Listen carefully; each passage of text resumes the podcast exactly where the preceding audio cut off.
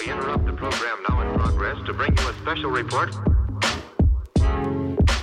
Here are the highlights this morning's news. From the WPGU News Desk, here's today's headlines on WPGU 1071 Champaign's Alternative.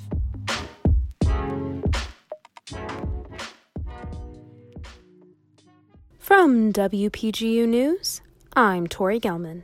It's Monday, July 5th, 2021.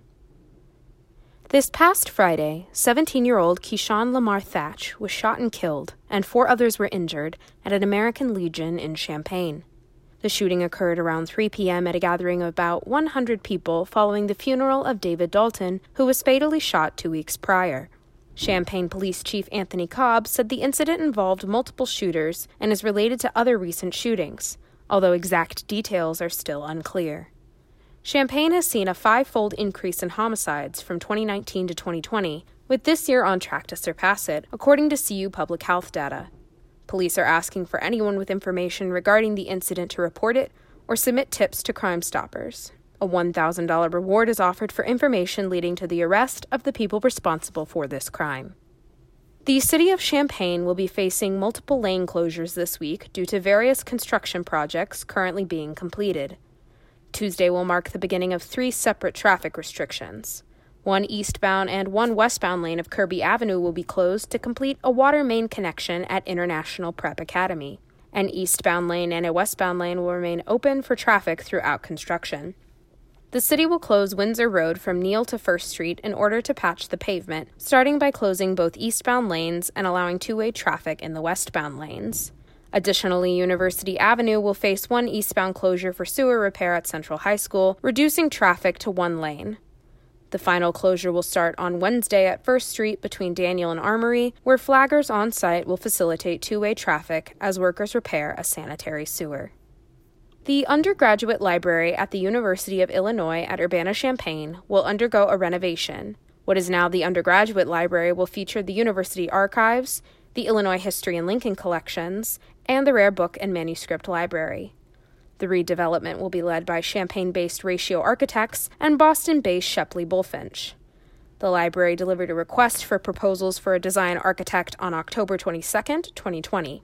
25 proposals were considered, after narrowing the proposals down to seven, the aforementioned firms were chosen. This renovation will initiate a multi stage project that will ultimately lead to the redevelopment of the main library building as a center of research for humanities scholars at the university.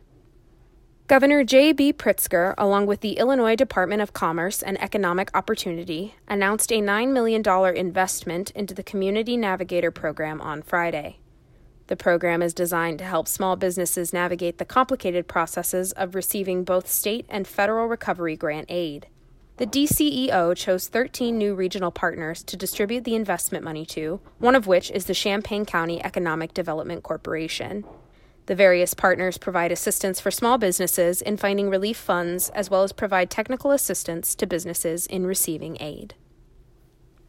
In men's basketball news, Illinois sophomore center Kofi Cockburn has entered the transfer portal, though his name remains in the NBA draft.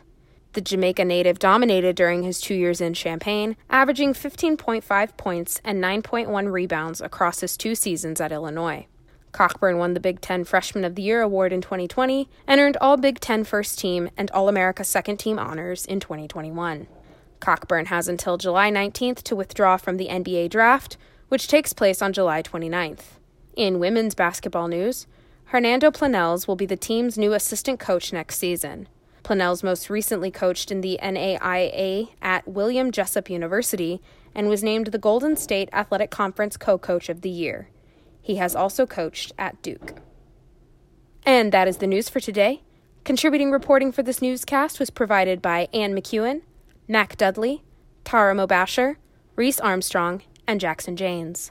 Our interim regional editor is Tori Gelman, and our sports editor is Jackson Janes.